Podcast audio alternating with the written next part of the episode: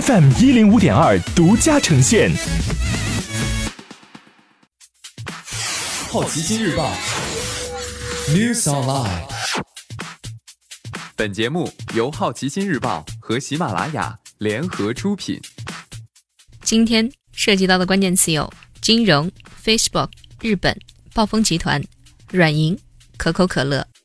美国金融业股票市值蒸发一万亿美元。今年以来，美股银行业和保险业股票价值下跌百分之二十九，比标普五零零高出二十个百分点。金融业证券市值蒸发速度仅次于二零零八年金融危机，当时全年蒸发一万两千亿美元。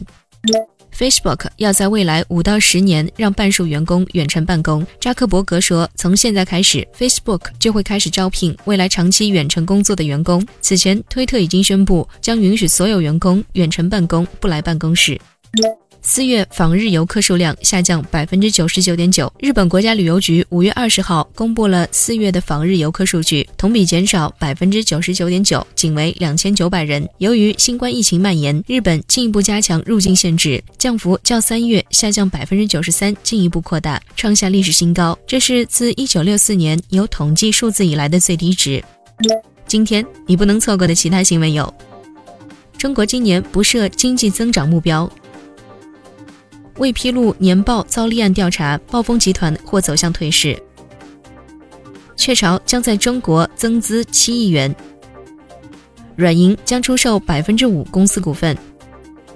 同城翼龙一季度营收下降四成。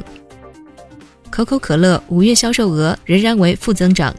以上就是今天好奇心日报 New Sunlight 的全部内容，也欢迎你把刚才的收获告诉周围的朋友。好奇心日报 App，高颜值新闻媒体。让好奇驱动你的世界，我是施展，下次见。